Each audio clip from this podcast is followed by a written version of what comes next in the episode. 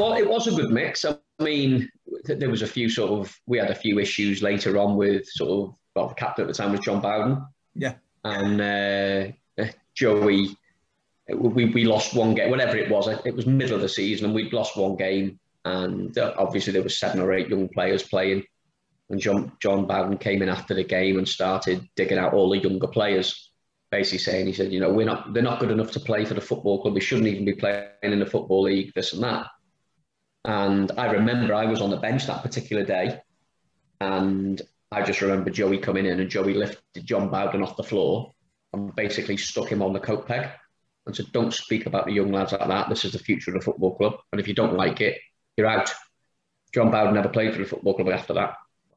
So because he came in and dug all the lads out, I mean, yeah. we were all like, "Go on, Joey, give him a dig," but he, he, never did. But uh, but that that was Joey to a T. He wouldn't have anything bad said about the young lads. Ration, ration